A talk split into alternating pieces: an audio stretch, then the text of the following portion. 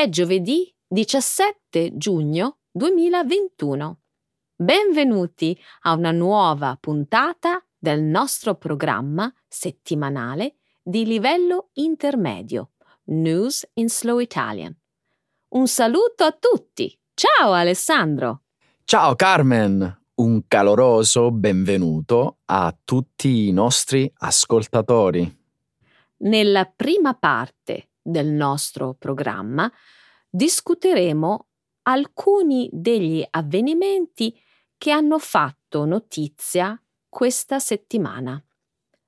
Commenteremo alcune delle principali questioni discusse e concordate dai leader del G7 durante il vertice tenutosi questa settimana in Cornovaglia, nel Regno Unito.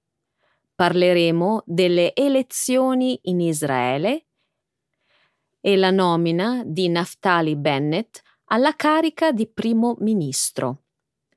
Nel segmento dedicato alla scienza discuteremo alcuni nuovi risultati che avvalorano il teorema di Stephen Hawking sulla superficie dei buchi neri.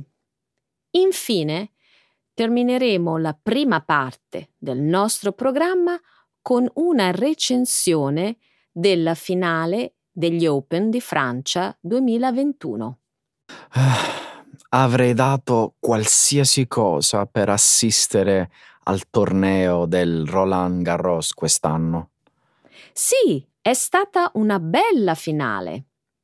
Beh, forse ci andrò il prossimo anno. Continuiamo con la seconda parte del programma, Trending in Italy. Di che cosa parleremo questa settimana? Discuteremo della figuraccia fatta dal Comune di Roma per aver sbagliato a incidere la targa dedicata alla memoria di Carlo Azeglio Ciampi, ex presidente della Repubblica Italiana. Poi vi parleremo delle polemiche per la scarcerazione di Giovanni Brusca, uno dei boss mafiosi più feroci che l'Italia abbia mai conosciuto. Perfetto, Carmen. Iniziamo.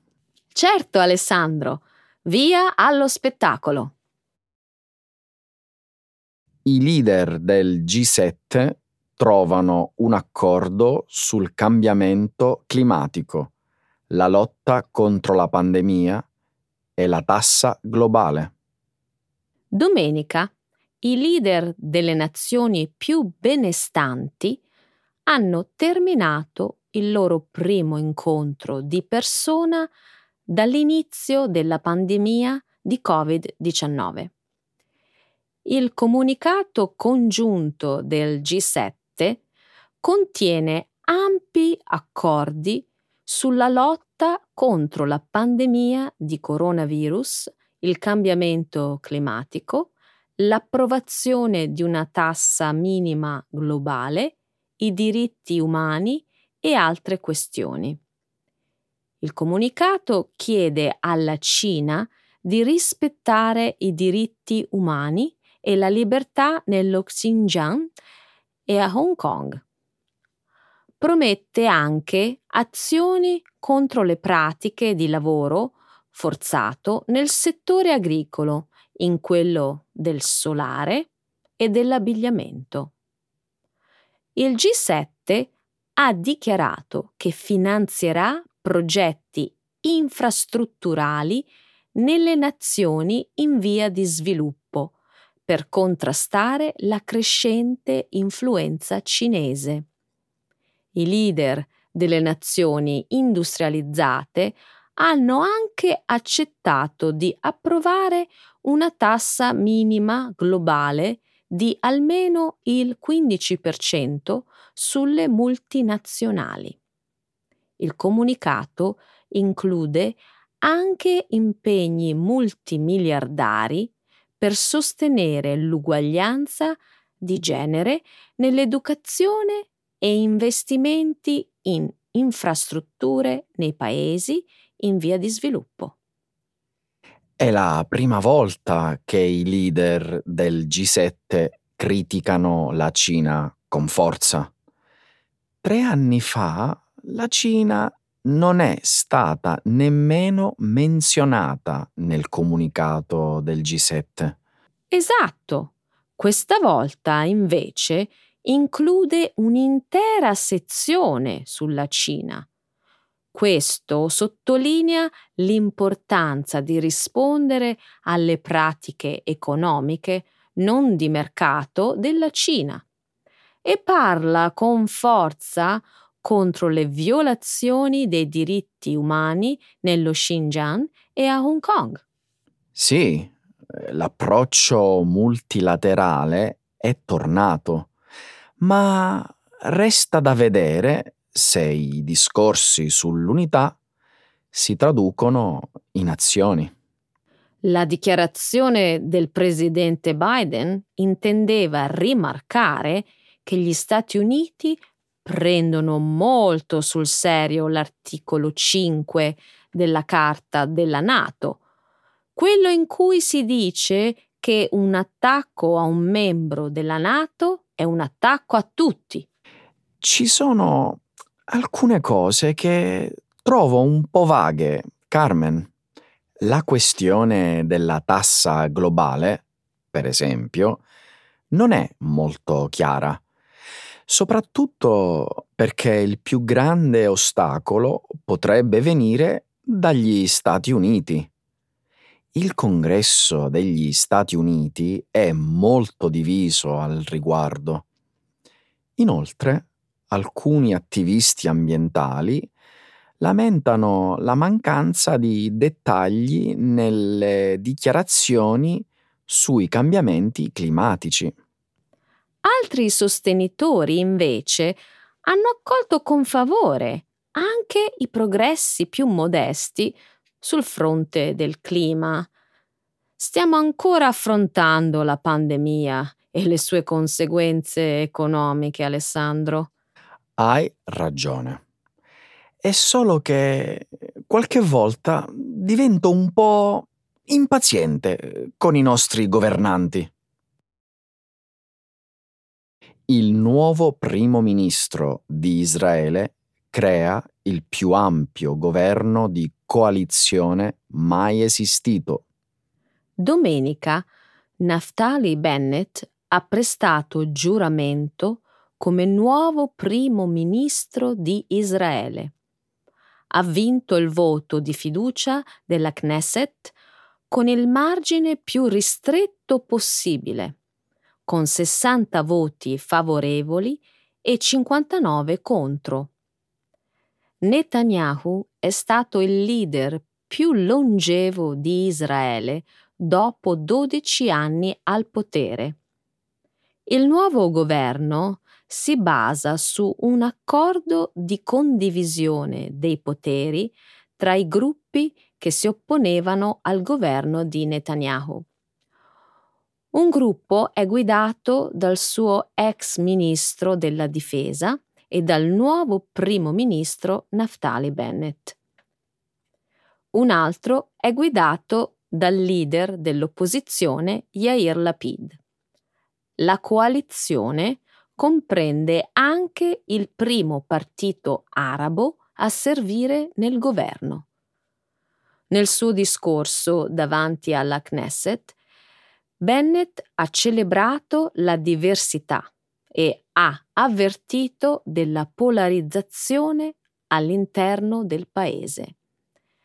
Netanyahu invece ha accusato Bennett di aver perpetrato la più grande frode nella storia di Israele, perché Bennett aveva escluso un governo con la PID prima delle elezioni. Netanyahu si è riferito al nuovo primo ministro definendolo un falso di destra.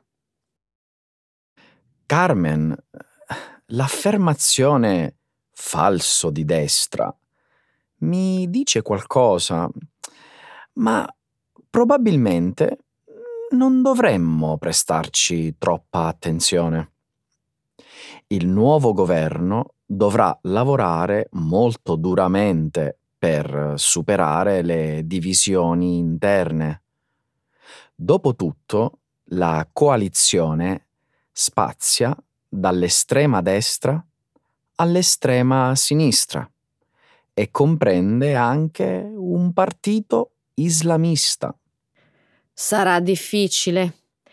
La maggior parte degli analisti prevede che il nuovo governo si terrà lontano dalle questioni importanti, che sono fonte di divisione interna. Si concentreranno invece sulle questioni sociali ed economiche.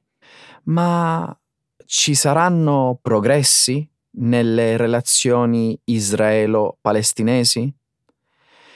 Il nuovo primo ministro ha promesso di lavorare per, come ha detto, tutti gli israeliani. Ha dichiarato che il suo nuovo governo, cito testualmente, porrà fine a un terribile periodo di odio tra il popolo di Israele. Questo rimane da vedersi. Abbiamo visto che le migliorate relazioni tra Israele e altri paesi arabi non indicano un miglioramento delle relazioni israelo-palestinesi. Bennett guida il partito ultranazionalista Yamina che sostiene gli insediamenti ebrei nella Cisgiordania occupata. Io sono cautamente ottimista, Carmen. Bennett, tuttavia, si oppone alla creazione di uno Stato palestinese indipendente e ha ventilato l'idea di annettere alcuni territori della Cisgiordania. Può il suo governo sopravvivere se l'unica cosa che lo unisce è l'opposizione a Netanyahu? Le onde gravitazionali provano che i buchi neri possono solo crescere nel tempo come l'entropia. Un articolo che sta per essere pubblicato sulla rivista Physical Review Letters supporta il teorema di Stephen Hawking, che sostiene che la superficie dei buchi neri non può diminuire nel tempo. Questa proposizione ricorda molto un'altra regola della fisica che sostiene che lo stato di disordine di un sistema o entropia non può diminuire. Al contrario, l'entropia può solamente aumentare. Un gruppo di astrofisici del MIT ha usato le increspature nel modello spazio-temporale a quattro dimensioni per verificare il teorema di Hawking. Il team del MIT ha analizzato i dati delle prime onde gravitazionali rilevate nel 2015. Le increspature si sono formate per via della fusione di due buchi neri in uno più grande, la superficie del nuovo buco nero è risultata maggiore di quella dei due che lo hanno generato, confermando la predizione di Hawking con un livello di confidenza del 95%. Non farò finta di capire i particolari di una fisica così avanzata, Carmen, ma Ricordo che il teorema della superficie deriva da quello della relatività generale. Descrive la fisica dei buchi neri e delle onde gravitazionali. Se ricordo bene, Anche le analisi delle onde gravitazionali fatte in precedenza lo hanno confermato.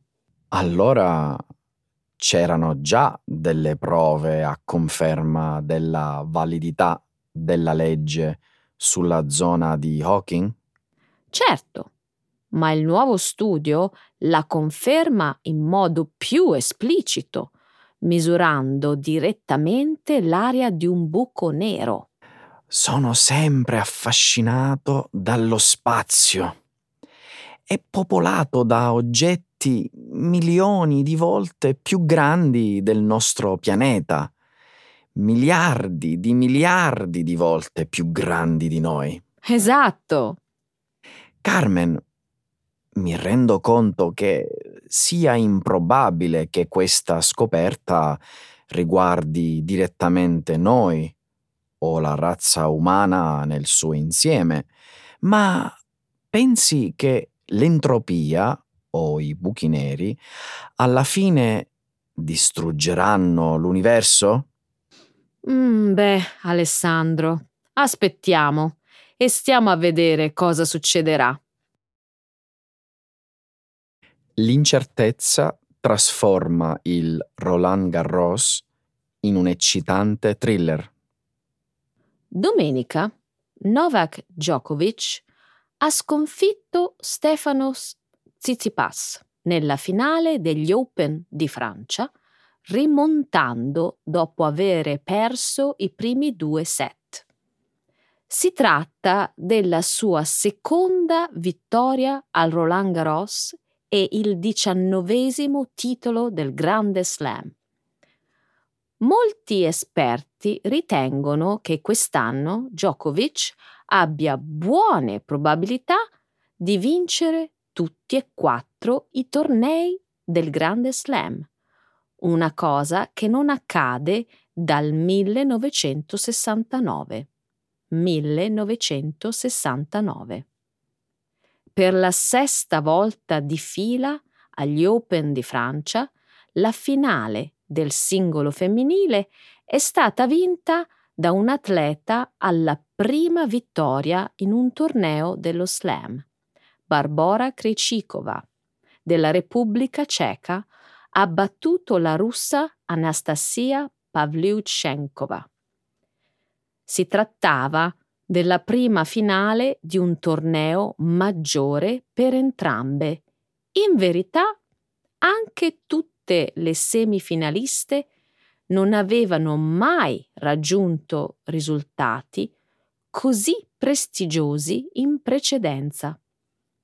Quest'anno gli Open di Francia hanno anche regalato momenti teatrali al di fuori della competizione che hanno contribuito ad aumentare la suspense che di solito accompagna eventi sportivi così importanti. La campionessa di quattro tornei del Grande Slam, Naomi Osaka, è stata multata per avere saltato una conferenza stampa e ha poi deciso di ritirarsi per concentrarsi sulla propria salute mentale. Novak Djokovic ha rimontato in maniera incredibile in ben due incontri, Carmen. Quello contro Rafael Nadal, il 58 confronto tra i due, è stato esaltante come tutti i precedenti 57. Nadal ha perso solo tre volte in 108 incontri al Roland Garros. Qualcuno ha detto che Djokovic è riuscito in un'impresa impossibile. Ha detronizzato il re della terra battuta. E poi ha continuato sconfiggendo Stefanos Tsitsipas, che è 12 anni più giovane di lui. Mi chiedo se quest'anno avremo il primo vincitore di tutti i titoli del Grande Slam da Rod Layer nel 1969. Potrebbe addirittura fare il Golden Slam, Alessandro, se vincesse il torneo olimpico a Tokyo. Djokovic è senza dubbio uno dei più grandi tennisti di sempre. È molto più difficile definire chi sia la migliore tennista in campo femminile. Adesso che Naomi Osaka si è presa una pausa, tifo per Coco Gauff. Non sarà andata molto avanti al Roland Garros quest'anno, ma ha solo 17 anni. Il talento delle tenniste è davvero entusiasmante. Il Roland Garros 2021 non ha certo deluso le aspettative, Alessandro. Il comune di Roma sbaglia la targa in memoria di Carlo Azeglio Ciampi. Hai letto sui giornali della GAF in cui è caduto il comune di Roma?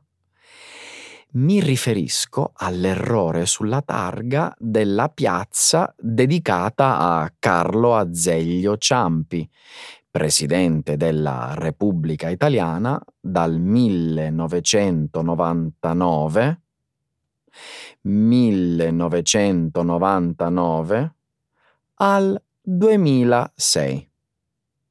Martedì 1 giugno si è svolta sul Lungotevere Aventino una solenne cerimonia di inaugurazione. Per l'occasione erano presenti il presidente della Repubblica Sergio Mattarella, la presidente del Senato Maria Elisabetta Alberti Casellati, i figli di Ciampi, il sindaco di Roma Virginia Raggi, e altri noti personaggi della politica, oltre a un cospicuo numero di giornalisti e alla banda musicale della Polizia di Roma, che ha intonato l'inno d'Italia. Sergio Mattarella avrebbe dovuto scoprire la targa in ricordo di Ciampi.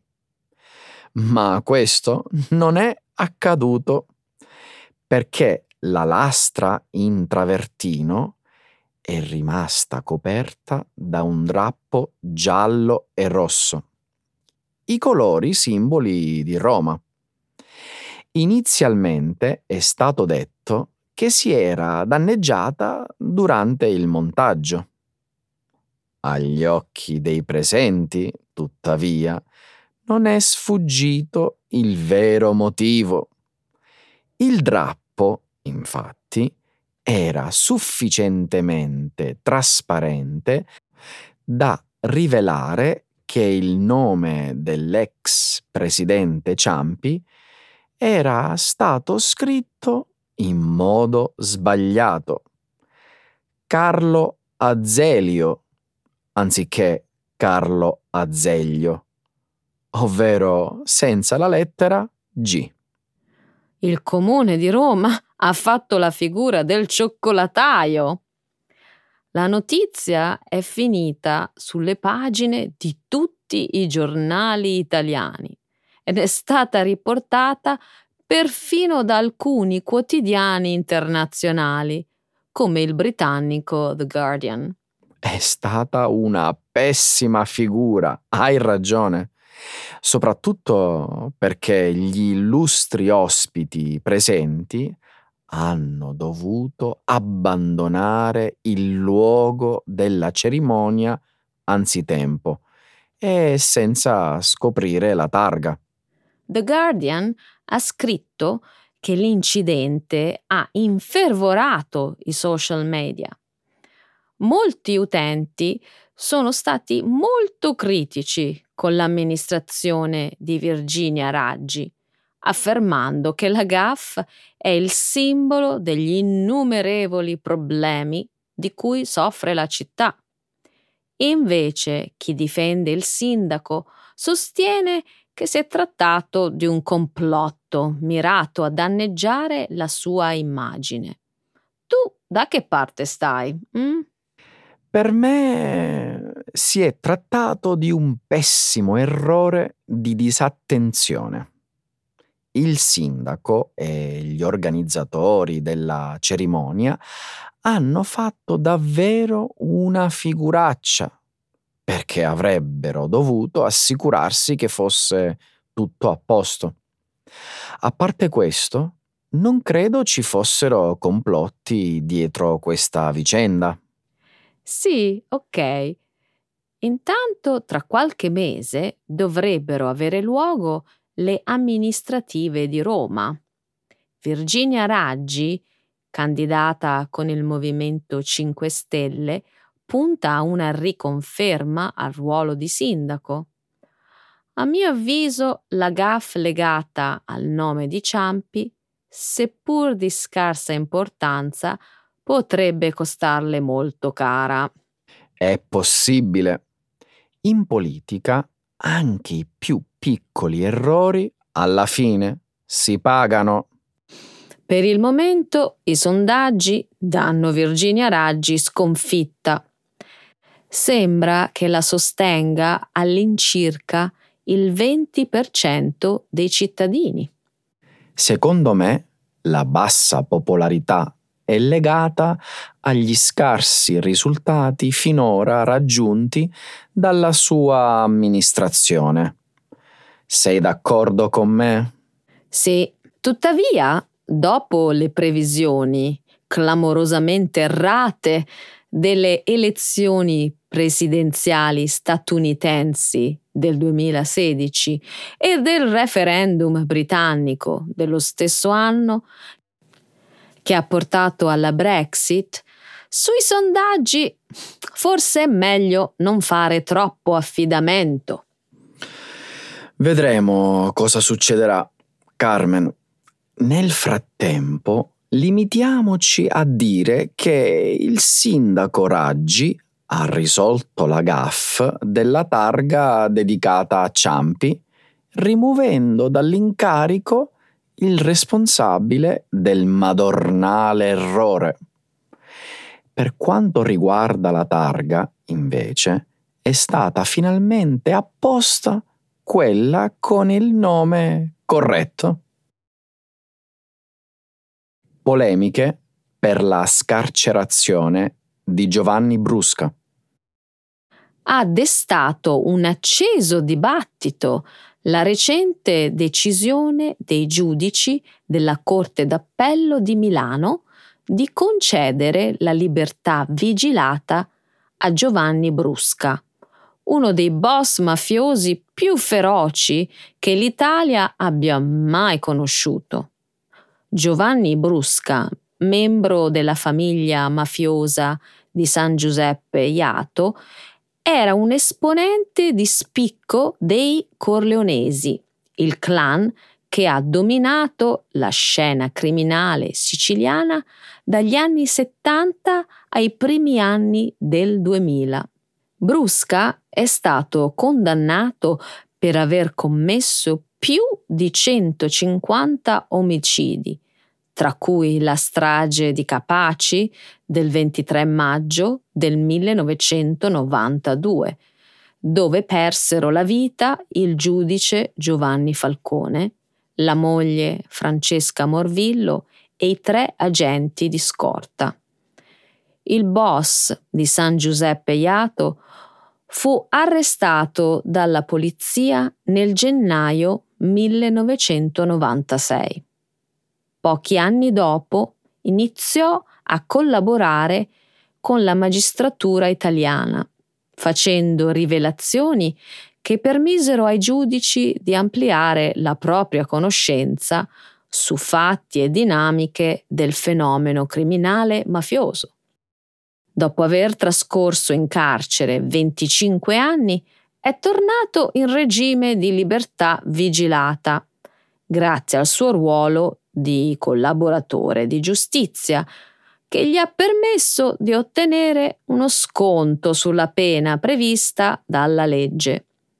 Brusca oggi ha 64 anni d'età. Questa notizia ha suscitato molta indignazione. Secondo l'opinione di molti, la legge italiana ha fallito. Un boss mafioso tanto temibile e sanguinario sarebbe dovuto rimanere in carcere per tutta la vita. Le polemiche sono condivisibili, anche perché la vicenda ha riaperto una ferita dolorosa per il nostro paese. Hai letto sui giornali i commenti di alcuni importanti esponenti del panorama politico italiano? Enrico Letta, segretario del Partito Democratico, ha paragonato la notizia a un pugno nello stomaco. Matteo Salvini, leader della Lega, invece, ha detto che questa non è giustizia mentre Giorgia Meloni, del partito Fratelli d'Italia, ha dichiarato che si tratta di un affronto per le vittime. È vero. La politica ha reagito in modo pressoché unanime alla notizia della scarcerazione di Brusca. La legge però è legge e va rispettata. Sì, certo ma che un personaggio con un passato come Brusca sia tornato libero di girare per strada è, a mio avviso, una mancanza di rispetto, soprattutto per le vittime della mafia. Tanto che oggi si discute se sia il caso di rivedere la legge che premia i mafiosi che hanno deciso di collaborare con lo Stato. Di questo argomento ne ha parlato Repubblica il primo giugno. Bisogna però anche considerare le voci di chi difende la legge sui collaboratori di giustizia. Uno di questi è Pietro Grasso, ex presidente del Senato ed ex procuratore nazionale antimafia. Voglio proprio sentire cosa ha detto. Sono tutto orecchi. Grasso ritiene che la scarcerazione di Brusca sia stata un evento molto infelice.